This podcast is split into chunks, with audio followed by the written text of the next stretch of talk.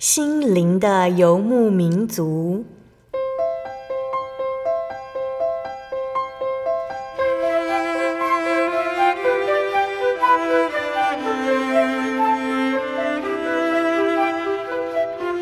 在这个谁都不管谁的后现代社会里，每个人的心灵都是游牧民族。成长的过程就是寻找的过程。每一颗漂泊的心灵，其实都在寻找生命的绿洲。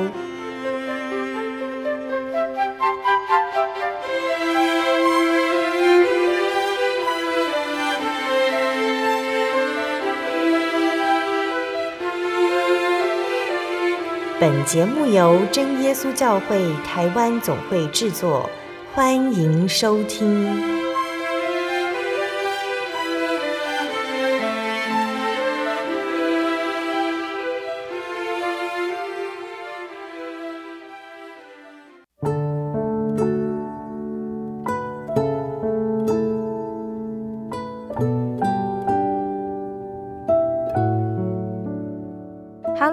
在空中的听众朋友们，大家平安，欢迎收听心灵的游牧民族，我是贝贝，很高兴今天能够在空中和大家见面哦。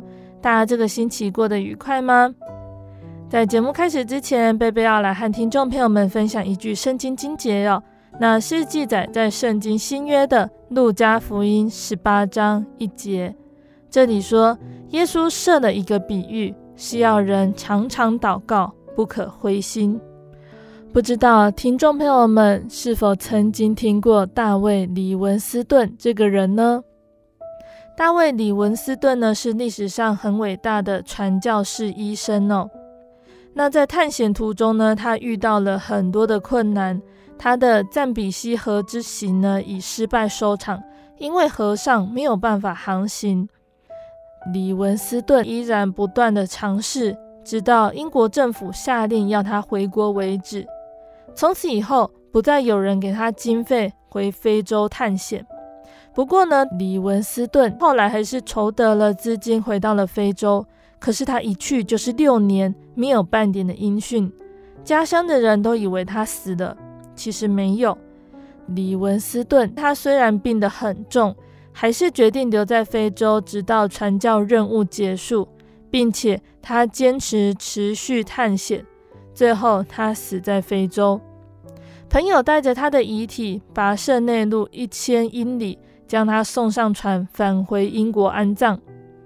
当时的人都认为呢，李文斯顿一生是失败的。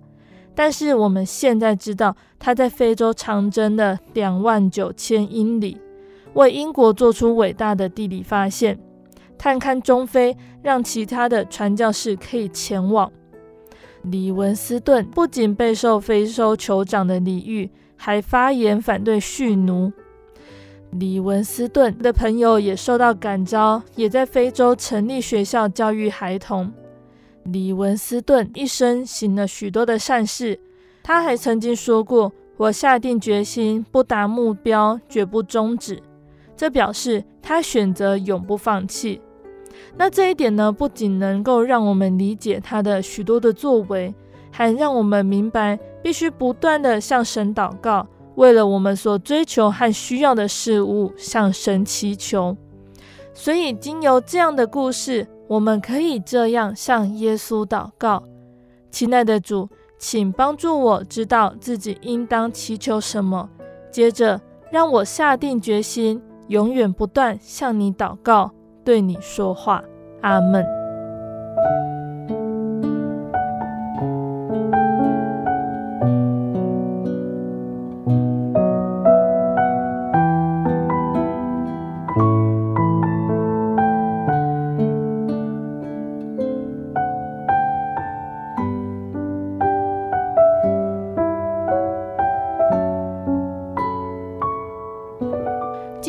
播出的节目是第一千两百一十九集《小人物悲喜，慈神爱所引领一生》下集。今天的节目，我们继续邀请了真耶稣教会北台中教会的白群妹姐妹来分享她的见证。上星期呢，群妹姐和我们分享到了她自孩童时期以来几次所发生的危险经历，总有一股她不明白的力量拯救了她，让她开始思考这个世界上有没有神呢？那从他第一次接触真耶稣教会、慕道到受洗这段漫长的日子里面。群妹姐无数次带着忧伤还有自卑的心情来向神祷告，觉得追求信仰的路途好波折。后来她才渐渐明白，原来这些都是神为她包装后的恩典，因为神早已知道她的未来。受洗之后的信仰生活，才是种种考验的开始。在面对婚姻、工作、健康、家庭等等问题上呢，主耶稣都鼓励群妹姐不要惧怕，要靠主刚强。相信听众朋友们都很想赶快聆听接下来的见证呢、哦，让我们一起来聆听群妹姐的分享吧。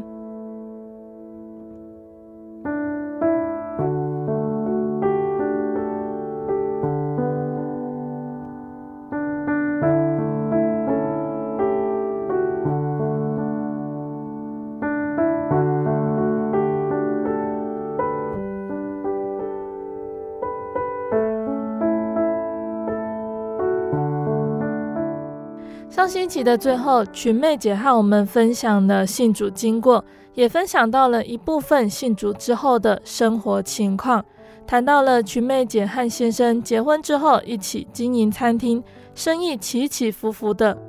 群妹姐从祷告中察觉到这是神的考验，却也是恩典。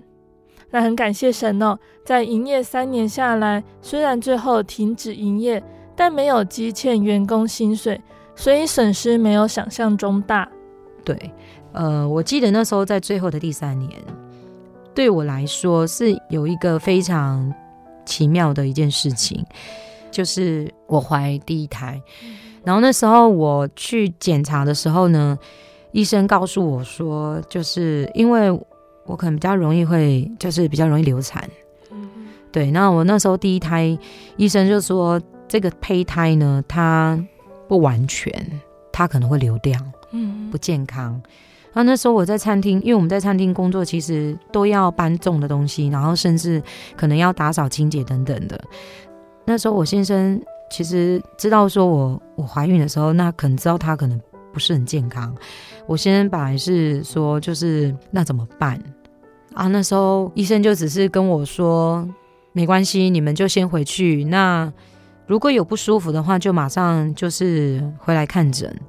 然后如果说真的不小心，就是可能真的有出血出血的状况的话呢，你们就记得一定要马上去急诊。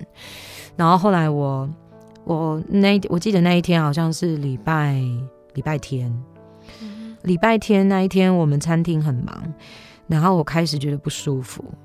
然后我记得我好像是撑到了快要打烊的时候，我就开始血崩了。然后，呃，我记得那时候发生这个状况的时候，我先生很紧张。然后我先生那时候就跟我说：“我我赶快带你去医院。”这样子。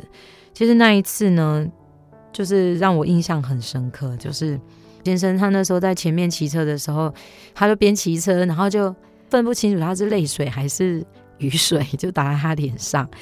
然后那时候他就跟我说：“不要怕，就我们祷告这样子。”那应该是我第一次听到我先生，就是第一次就是开口邀我一起祷告这样，然后我们就边祷告，然后就边哭。感谢主，就是我们到医院的时候，就是医生检查，就是好像好像流得很干净这样子，然后医生就详细问了一下状况这样，然后总之那一天呢，那一天的晚上呢，就是我的人状况是很好的，然后也是清醒的。那其实。疼痛感，因为那时候其实血崩的时候，我的我的子宫其实收缩的很厉害，对。然后后来呃，经过医生检查以后呢，说没有什么状况的话，可能隔天就可以出院。那我们出院以后，其实医生说他看不到任何的东西，那他也建议说我可能再去复诊这样。可是后来我们想一想，我觉得就是可能主耶稣也在提醒吧。因为后来我们还是回到原来的那个妇产科这样子，然后回到原来的妇产科去检查的时候，那个医生呢，因为他很细心，他帮我检查说，你并没有流干净，还有胚胎，就是有残有残留在我的那个子宫里面。然后后来医生又帮我做了一次手术，这样子，然后才把它清干净。但是因为那一次事情以后，其实怀孕这件事情，其实对我来讲是非常惊恐的一件事情。可是，在隔了一年，刚好餐厅结束了，我又怀孕了。嗯，对。那那一胎呢，我就非常的紧张。可是那一胎其实给我的槽点很大，对，因为我呃在怀孕的那那一个前期呢，其实我的子宫一直是有下坠的感觉。我一直在祷告当中跟神说：“主啊，我第一胎流掉了，那其实我很害怕。那我很害怕说这孩子就是。”他会不会也会这样子，就是就是流掉了？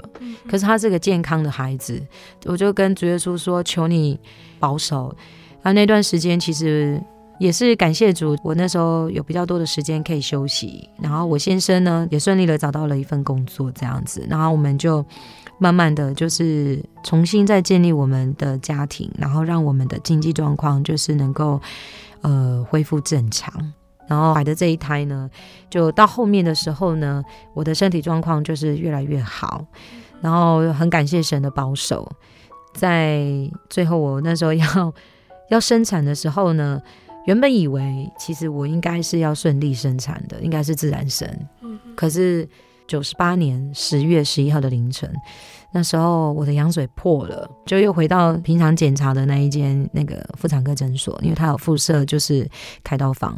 呃，另外一个医生他帮我检查的时候，他说啊，我的血水一直在流，那可能有那个胎盘早期剥离的状况，那又是一个惊险，对，然后我开始害怕，我又开始紧张，我跟主耶稣说，主啊，不会吧，我的孩子都已经要生出来了，你要把他带走吗？然后后来医生在。就是在帮我检查的那个时候，医护人员他有来帮我啊，顺便测就是孩子的心跳。然后那时候在测心跳的时候，其实前面测了两次啊，他都测不到小孩心跳，我就开啊，我又开始紧张了。我想说不会吧，真的小孩要流掉了。那我那时候就一直抓着我先生的手，然后我很紧张，然后其实我先生也很紧张。然后呢，我记得我那时候娘家妈妈刚好就是在台中，然后我就跟我妈妈说，帮我祷告这样子。然后我那时候也是在心中一直跟主耶稣默祷，然后一直呃，后来就是第三次，然后呃，另外一个医护人员他又进来，然后他想说，哎，怎么会量不到心跳呢？然后再重新就是再再帮我测一次。好，感谢神，后来他就测到心跳了。哦，然后我就很感动哦，那时候当下一直流眼泪，好，我就跟神说感谢主，感谢主，感谢主。后来医生跟我说，你可能没有办法自然产，你可能要剖腹。然后马上通，因为那时候当下已经通知我的主治医师，然后他就赶紧，然后来到诊所就开始就预备帮我做那个剖腹生产。对，感谢主，就是孩子很平安的生下来，然后也是在主耶稣的看顾底下，就是孩子能够。健康，然后没有什么任何的状况。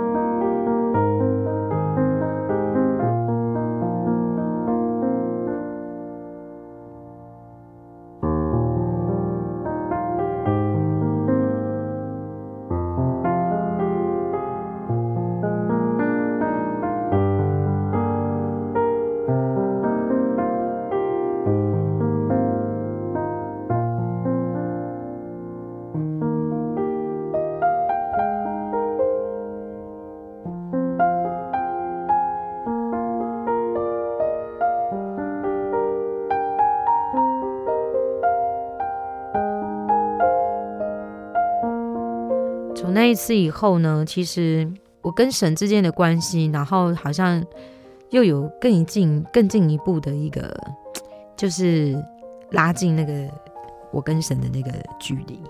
因为其实一直以来，我一直为了这个经济的状况，然后都会有一种就是好像没有办法忍耐等候，就是主耶稣要给我的功课，因为我一直会想说，嗯，这个信仰好像就是对我有我知道有神，然后这个我祷告主耶稣会垂听我的祷告，然后但是嗯，可是我一直觉得我在圣经的道理了解上面啊，我好像没有办法，就我觉得我好像没有很了解，那因为很多时间都太忙碌了，嗯，对。孩子出生的这件事情，在我心里头，其实这个恩典一直有时时的在提醒我要多精精神。对，那后来在我记得我在二零一一年，在二零一一年的时候，就是小孩大概一岁一岁多一岁多的时候，因为那时候我那时候刚开始接第一家门市，那我接第一家门市的时候，其实那时候非常忙碌。那我记得我接店没有，就是接门市之后没有多久，我们那个是一个，呃，就是生活用品的门市，对。那我们那时候，嗯，刚开始在营业的时候呢，必须要投入很多时间。然后我记得那时候我我开那一家店大概不到，还不到一年，大概半年，半年多。然后突然有一天，就短短的几天之内啦，我突然脖子这边长了大概有二十几颗的肿块，嗯，对，大大小小。因为我那时候一直都还没有惊觉到要去看医生，嗯，对，因为那时候其实我没有卖保健品，嗯，对。然后我想说啊，不然就是可能我太操劳了，那我吃个保健品，就是让自己可能身体比较缓和。可是没想到我的那个肿块越来越多。然后我开始恐慌，我想说，我孩子还这么小，怎么办？我会不会得癌症？然后那时候我，呃，我记得那一天我刚好就是跟我一起开店的一个搭档，那个搭档呢，他就是小我几岁，然后那个搭档呢跟我感情还蛮好的，然后他就就是陪我一起去看医生，然后因为他知道我身体状况不是很好。对，那时候我也没有跟我先生特别提到，然后其实要去检查之前呢，其实我那时候心里面就一直默祷，然后我还记得我还有，就是我还特别就是先祷告过，然后去之后呢，然后那个因为那时候是去急诊室，然后去去检查的时候，他跟我说，嗯，你可能要预约下个礼拜一要来做那个切片。对，其实我听到“切片”两个字，我就有一点，因为他说你这个可能需要做检验，因为还蛮多颗的。那他也没有跟我说什么，我也没有开药，然后就回家这样子。但是说真的，我呃，因为毕竟就是我第一次遇到这样的状况，其实那时候当时走出来的时候，其实我我没有表现的特别紧张。嗯，那那我那个。那个搭档呢，他，嗯、呃，他就跟我说，没关系，那下礼拜我再陪你一起来好了。他就安慰我，应该没事这样。然后后来我回，我记得那一天我我有先回家，然后我回到家以后呢，我就把门锁着，然后我就一个人就关在房间里面。然后我记得那时候因为家里只有我一个人，然后我就跪在我的床头，然后我就开始祷告。然后一跪下去祷告呢，我就开始一直哭，一直哭，一直哭，一直哭。然后我就跟主耶稣说：“神啊，就是啊，就是求你，就是赦免我的罪。因为就开始好像那一个祷告就开始一直回想自己的信仰，呃，就受洗以后的那个信仰，然后还有一直回想，就是啊，在餐厅的那一段时间，神的恩典，孩子的恩典。”然后好像那些恩典都瞬间就浮现在我眼前，然后就想到我，我在就是我的我我我现在我好像又回到，就是又为了经济，然后又好像又回到了，就是当时就是嗯担心经济状况，然后担忧家人，然后担忧就是家里，然后就好像又又回到了那个生活这样子，然后又变成。没有办法时常精进神，然后我又开始就是一直跟主耶稣就是悔改祷告，对，然后在那一次的祷告很久，我已经忘了多久的时间了。反正我就是记得我，我跪了很久很久很久很久，然后一直流泪，一直流泪。然后到后来呢，在祷告的时候，就感受到一股很很温暖、很温暖的力量，然后就是包围我这样。然后突然间，就是我的手，我两只手就就是举起来，然后。我觉得那一双手不是我的手，是主耶稣的手，嗯，是他大能的手。他就借着借着我的手，然后按压在我的脖子这里，嗯哼。其实因为肿块二十几颗，我已经好几天晚上没办法好好睡觉了，因为只要碰到就会痛，然后所以其实我连碰都不敢碰。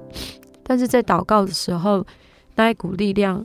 很明显，然后也很很奇妙，他就这样子按压在我的两侧的脖子上，而且是非常的用力。嗯，那那个用力呢？其实我刚刚有说，我其实轻轻碰我就 我就会很怕，因为我连碰都不敢碰。嗯，可是，在祷告的时候，那一股力量，他在按压的时候，那个痛是我可以忍耐的。对，非常的奇妙，真的非常的奇妙。那我就这样按压着，然后，然后。很舒服，然后虽然是酸痛的，然后可是就是按压了一段时间以后呢，我就继续的祷告，然后呢就就是好像就是发出就是很奇妙的灵言，然后呢就神就借着圣灵告诉我说，主耶稣已经垂听你的祷告了。不知道为什么那一天我祷告结束以后。我好像这个重担就被拿走了，嗯，然后可是因为我下礼拜一还要去检查，然后我那一天呢就想说，嗯，还有几天的时间，然后那天的礼拜六我还特地去安息日，嗯嗯，对，然后就是因为在安息日之前，其实很奇妙，我我的那个肿块就在短短的三天内完全都不见了，嗯，对。然后后来我就想，然后我觉得很奇妙，真的非常非常非常的奇妙。对，他不是马上医治好我，但是他是在这三天慢慢的就是消掉了，一直到礼拜六的安息日的时候，那时候我就在那一天的祷告，我就跟主耶稣说，就是感谢神垂听我的祈求，感谢神就是让我能够有，就是用这着借着就是这一次的病痛，就是提醒我。就是真的要回到，呃，一定要回到，呃，起初的信仰，然后要常常聚会，然后一定要读经，然后要要了解圣经，对，然后要多亲近主耶稣。然后后来呢，其实在这件事情以后，开始翻转了我跟神之间的关系，然后也。让我呃坚决，就是每次遇到礼拜六的时候，我就会跟我先生说：“哎，我那一天可能可能要参加半天的活动，我我要去聚会这样子。嗯”那我就开始慢慢的就是减少礼拜六的公司的一些活动。那也还好，没有遭受到就是为难，对上面的人没有为难我这样子，然后也让我就是可以这样子慢慢的增加就是聚会的时间。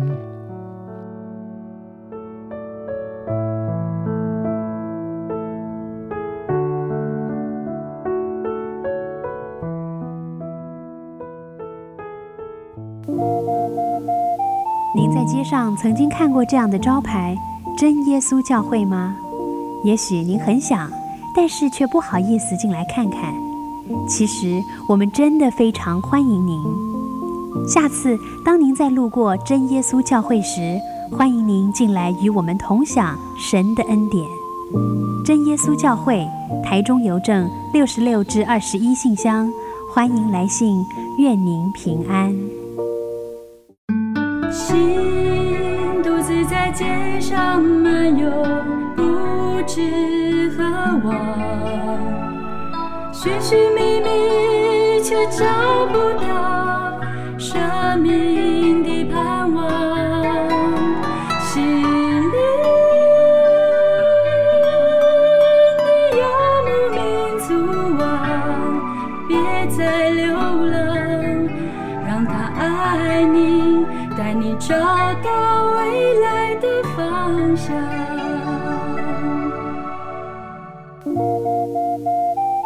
在街上曾经看过这样的招牌“真耶稣教会”吗？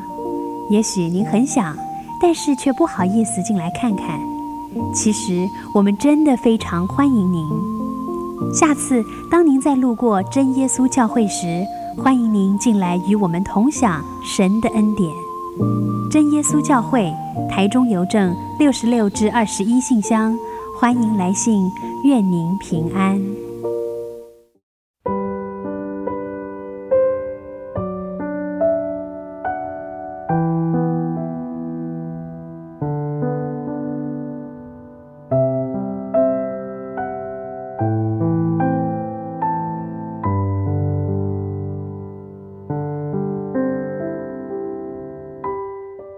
亲爱的听众朋友们，欢迎回到我们的心灵的游牧民族，我是贝贝。今天播出的节目是第一千两百一十九集《小人物悲喜，慈神爱所引领一生》下集。我们邀请了真耶稣教会北台中教会的白裙妹姐妹来和我们分享她的信仰历程哦。节目的上半段，群妹姐和我们分享到，当这份信仰进入她的生命中。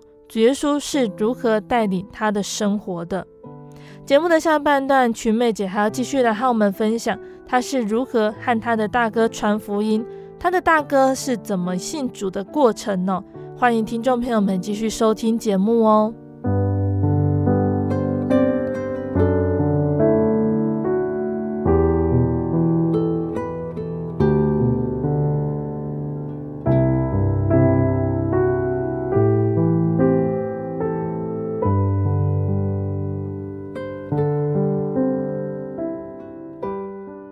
下半段节目的开始呢，曲妹姐是要来和我们分享她一次传福音的经历，那也是她的家人、她的大哥信主的经过。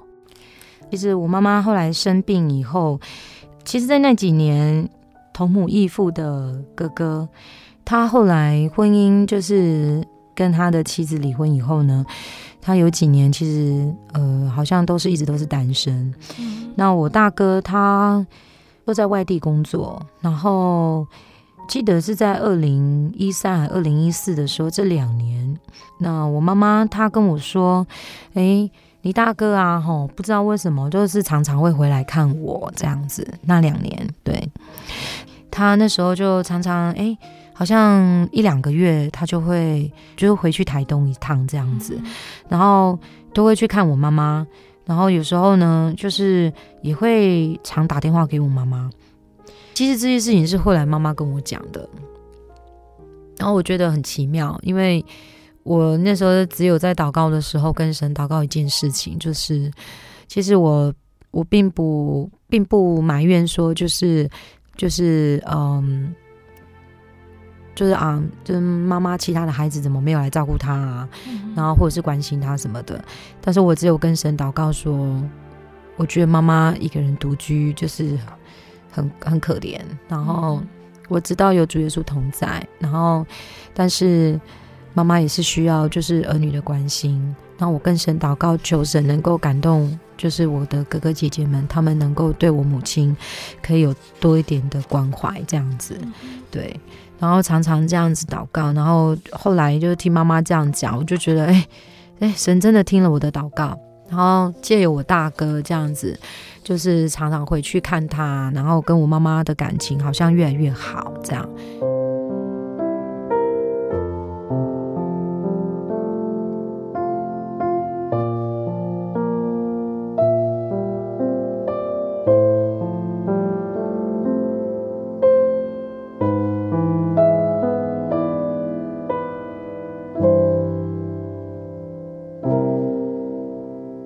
后来是在二零一五年那时候，突然间就是我妈妈跟我说，就是哎，你大哥很久没有打电话回来了，这样子。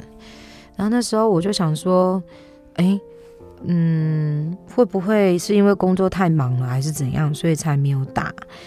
然后后来我我妈妈就说，嗯，不对哎，还是我们要不要打电话给他这样子？要打电话问看看，就是他发生他是不是发生什么事情？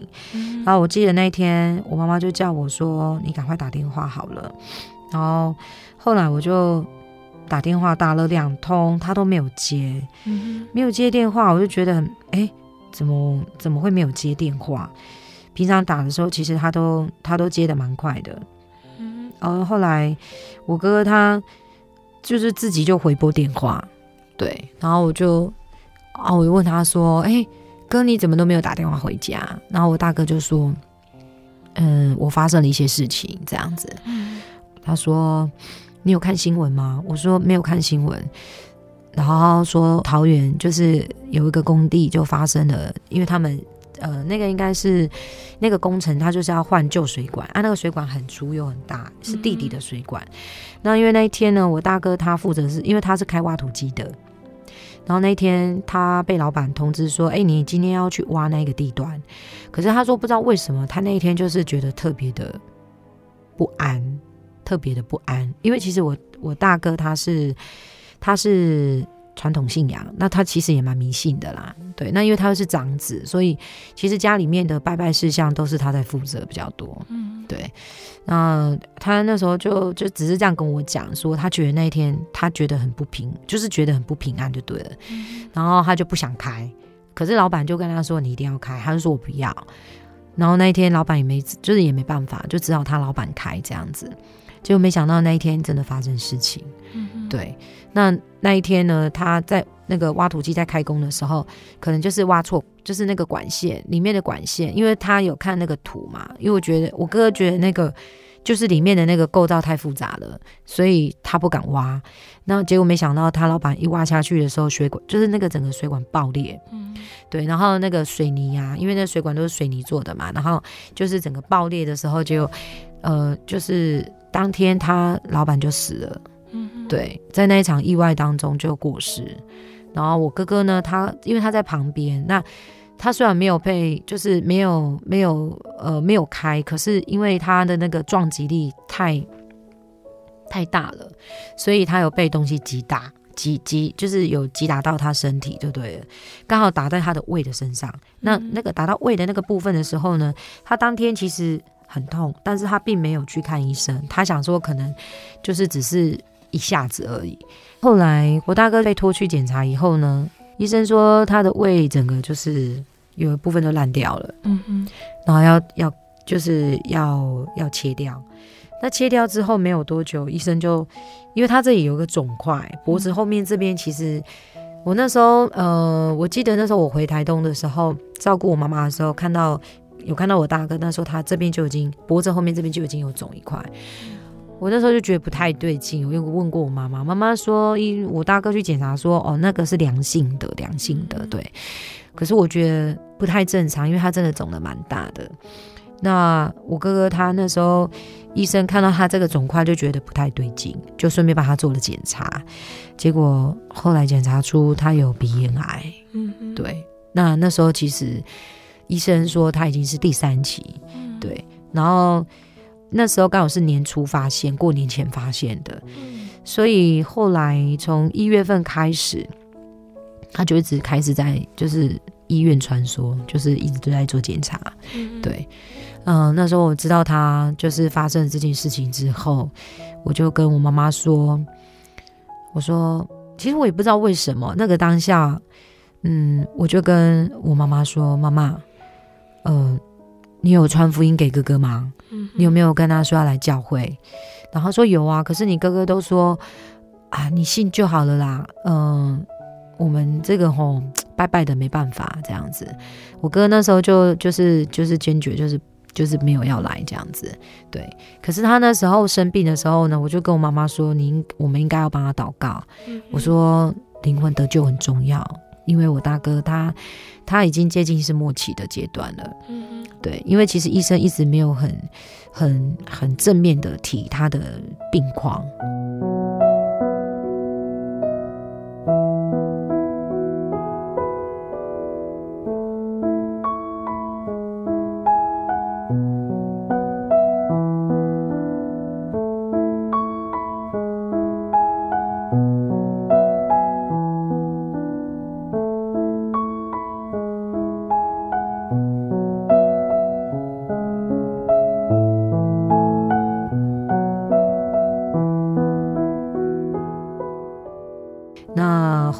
他其实治疗了半年的时间，对。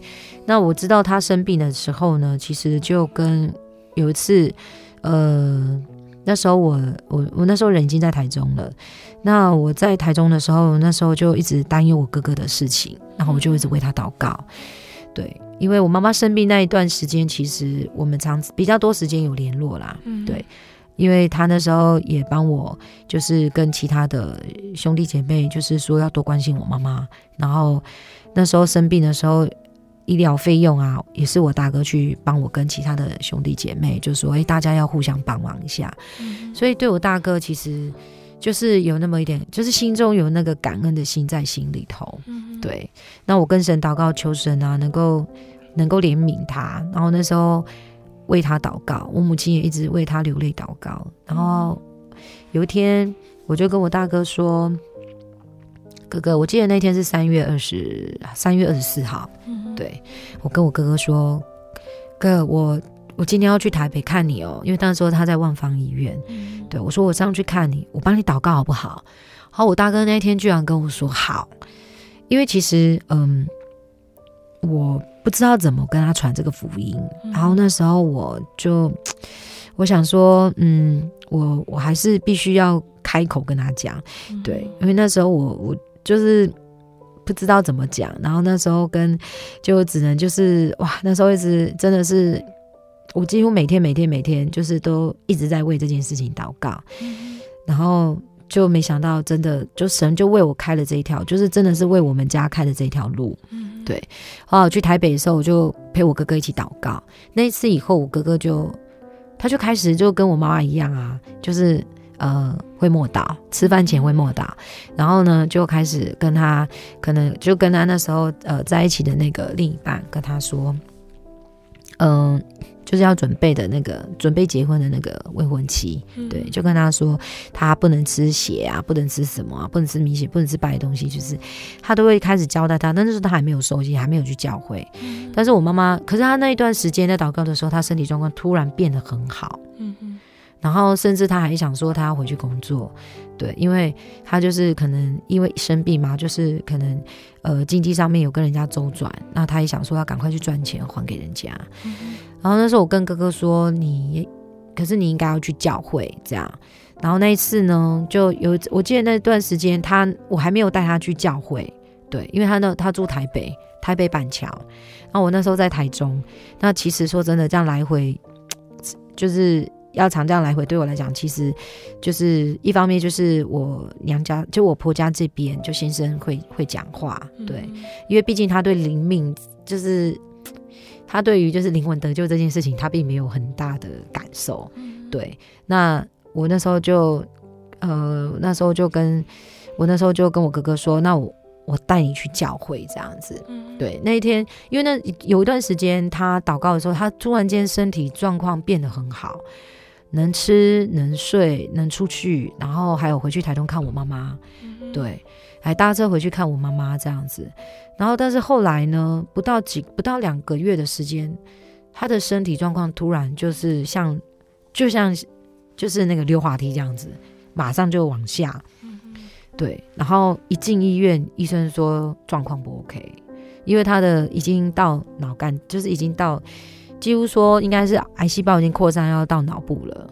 对，然后医生说他必须要住院。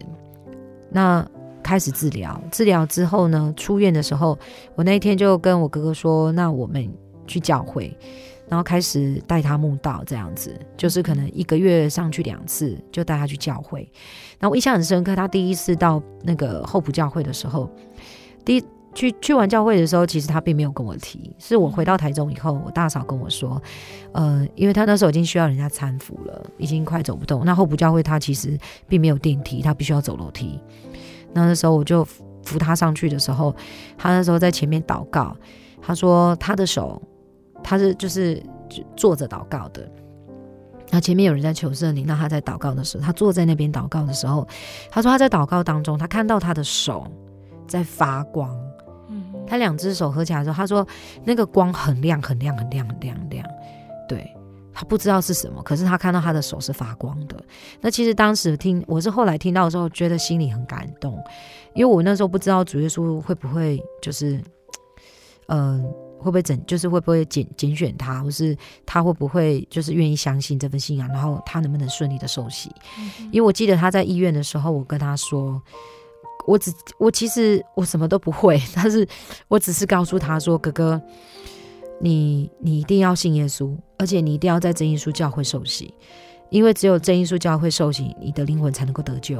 嗯、人的生命啊，后很短暂，就是嗯、呃，如果你今天没有把握这个机会的话，将来灵魂没有办法进天国。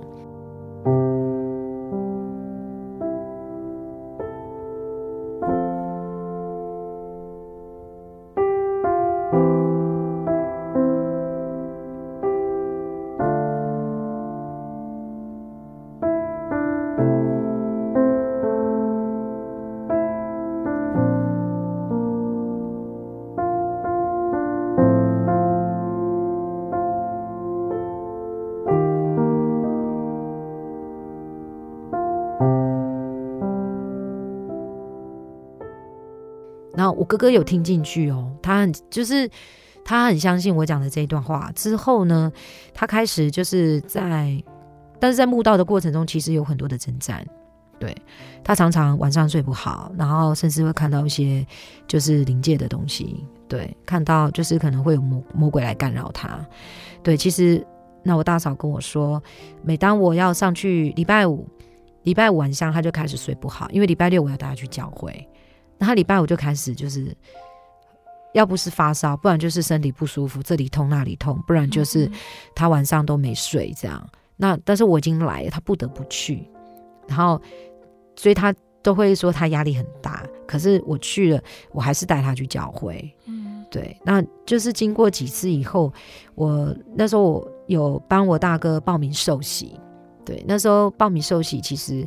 呃，报名了两两次还三次，其实没有通过的。嗯、对，欸，应该是我报名三次，对，我提了三次啦，我跟宣道提了三次，但是其实也很感谢神，后补教会还有当时有很多就是在当时在代祷网里面，就是国际代祷网里面我不认识的弟兄姐妹，他们也都在为这件事情祷告。嗯，对，因为因为毕竟因为我大哥那时候的婚姻状况就是。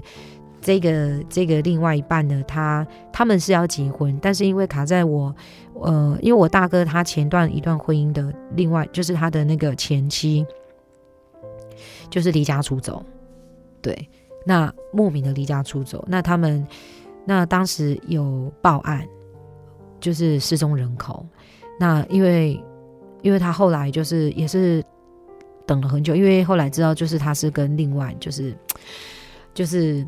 嗯，他的离开不是一件很很很光彩的事情啊。对，那那时候我大哥也是想说，就是办离婚这样子，那他才能够对这一个这一这一任的妻子交代这样子。对，那后来就是因为卡在这件事情上面，然后植物会那边有一些担忧，所以因为毕竟教会审核受洗是非常严格的，因为毕竟是。只有一次的受洗，对，那也是担心他往后的信仰生活这样子。嗯、那后来我哥哥他是真的到最后他已经到末期，已经越来越衰弱。那那一次他已经要坐，他已经严重到后来就坐轮椅了。那我记得他最后一次，他最后一次住院治疗，那次要出院之前，我特别又录影了，录影说，我就问他说：“哥哥，你愿不愿意受洗？”他就说：“我愿意，因为他其实整个牙齿都拔掉了，对，然后他讲话已经没有办法很仔细，嗯哼，他就是只能就是就是用点头或是很简略的话讲讲这样子，然后我把它录起来，我想说再给训导他们看这样子。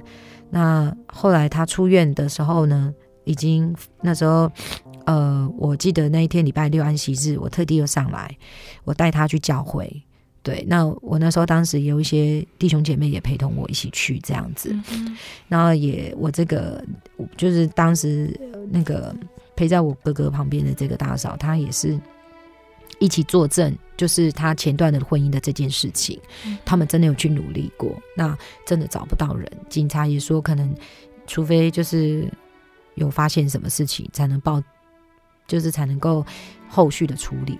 那当时他们就当下又神就很奇妙，又开了，就又又为我们开了一次，就是他们就当下就开植物会，开完以后呢，就是嗯，他们就决定说隔天要受洗。嗯嗯，对，隔天要受洗，那。哦，其实，呃，当时我真的是感动到说不话，说不出话来。那后来回去以后呢，我隔天早上就是一大早，我也是来到台北，然后就跟就是那一天我大哥发烧到四十度了。嗯嗯，对，其实已经整，其实他的生命气息是几乎已经到末了。嗯，但是感谢神，就是在在就是我们还是有顺利的完成了洗礼。洗礼完之后，因为他还是发烧，我们立刻因为洗脚礼跟就呃受洗完之后，立刻就是进行洗脚。可是因为他已经没有办法吃嘛，所以就没有领生产。那我们当下就马上送急诊室。其实送急诊的时候，当时医医生说他随时会断气。嗯，其实，在那个当下，我就是嗯要签切结束，就因为他当时是要放弃治疗的。对，那我是家属，所以我当时要签名的时候，其实心里面真的很沉重。可是，我只有想到一件事，就是他已经受洗了，嗯、对他灵魂可以得救，所以其实我心里地心里头是对神真的是满满的感谢，然后我也不知道该怎么形容当时的就是心情。嗯可是很奇妙，就当时他他虽然说就放弃任何治疗，那一天我也准备回去台中，可能要跟妈妈讲，我们可能要准备就是办理哥哥后面的这个就是丧礼的事情，只要通知那边的教会，请教会办理。对，然后没想到隔天我去的时候呢，要隔天我还没有去的时候，凌晨五点多。呃，那时候我的兄姐他们都来了，那我感谢神，神让我看到一个很动容的画面，是我哥哥姐姐到了，他们也知道我哥哥受洗，他们也知道我哥哥就是就是决定了他的信仰，那他们也尊重，然后呃，因为毕竟他是长子，那我其他的兄姐其实他们讲了一句话说谢谢，嗯，那后来呃，我想神好像也怜悯了他，哎，因为在他。当天本来应该随时要断气的时候，一直到隔天凌晨，然后他的哥哥姐姐报来讯息是说，就是他又恢复了生命指数，很奇妙，他多活了二十九天。对，这是我们没有办法想象的一件事，因为当时医生其实已经宣判，就是他因为他的血压跟他的那个他的那个呼吸指数一直都在下降，所以。呃，我们那时候没有想到说他居然会多活。那二十九天，其实我觉得神很奇妙也，也也感动了。就是我最小的姐姐，对，在那一段照顾他的期间，然后我其他的兄弟姐妹，他们也都有来照顾我哥哥。对，所以我觉得神很怜悯人的那个，就是我知道我哥哥有遗憾，因为他。他的兄弟姐妹，他最爱的兄弟姐妹没有在他的身边。嗯、那那二十九天，就是神满足了他心中的那个愿望。然后也在那二十九天我，我我的最小的姐姐，就是就是受受到了感动，后来有来慕道，也受洗了，成为神的儿女。嗯，对。那这一段的历程，其实让我一直回想圣经的一个章节，《罗马书》十二章十二十二章十二节。呃，在指望中要喜乐。在患难中要忍耐，祷告要恒切。这个章节在我哥哥后来墓道受洗的这个过程，给我非常大的一个感动。嗯、那也是时常在我呃想要传福音的时候，其实这段话都会时常鼓励着我。嗯哼，对。那感谢神，那我将呃所做的见证，这一切的荣耀跟颂赞都归给我天上的父。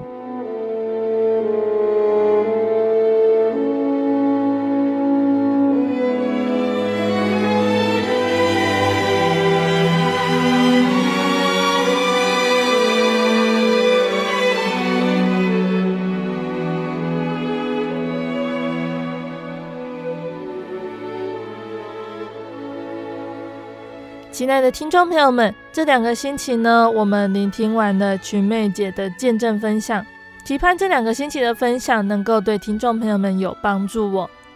群妹姐今天的分享呢，让贝贝想到了一句圣经经节，那是在哥林多前书二章九节的地方。神为爱他的人所预备的是眼睛未曾看见，耳朵未曾听见，人心也未曾想到的。一份出人意外的平安呢，是天父真神对信靠交托他的儿女一个美好的赏赐。因为神的意思原是好的，在我们祈求之后，神必定将最好的赐给他的儿女。我们从神得着的呢，有的时候是完全按照我们的心意，或者是神另外有安排，并且超乎我们所求所想的。我们因着对神的信心，完全的交托，谦卑顺服神的旨意，神所赐出人意外的平安，必带给我们满足的喜乐，保守我们的心怀意念。藏在主里面的人呢，他对主耶稣就是有信心呢、哦，重视圣经的真理，昼夜思想神的话语，心中所想所求都符合神的旨意，所以他所想要的必蒙神悦纳。所祈求的就能得到成就，所作所行呢，合乎真理，就能够多结果子来荣耀神。亲爱的听众朋友们，让我们学习以完全的信心来依靠慈爱的天父真神，将生命交给他保守，将生活交给他管理，将未来交给他安排，凡事顺从真神的旨意，住在他里面。日日享受他的爱，完成得救的功夫哦。那最后呢，贝贝要来和听众朋友们分享一首好听的诗歌。这首诗歌是赞美诗的四百五十二首。我愿常见你。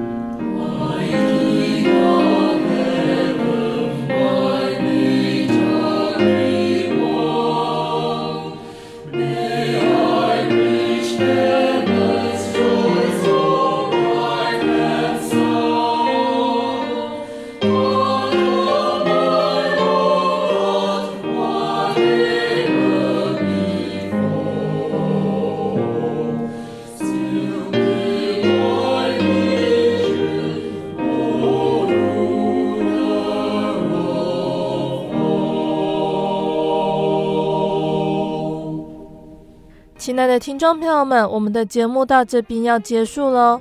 如果你喜欢今天的节目，欢迎来信索取节目 CD。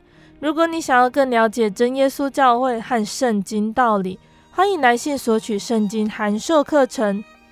来信都请寄到台中邮政六十六至二十一号信箱，台中邮政六十六至二十一号信箱，或是传真零四二二四三六九六八零四二二四三六九六八。谢谢你收听今天的节目，我是贝贝，我们下个星期再见哦。我的心是一只鸟，飞行介于。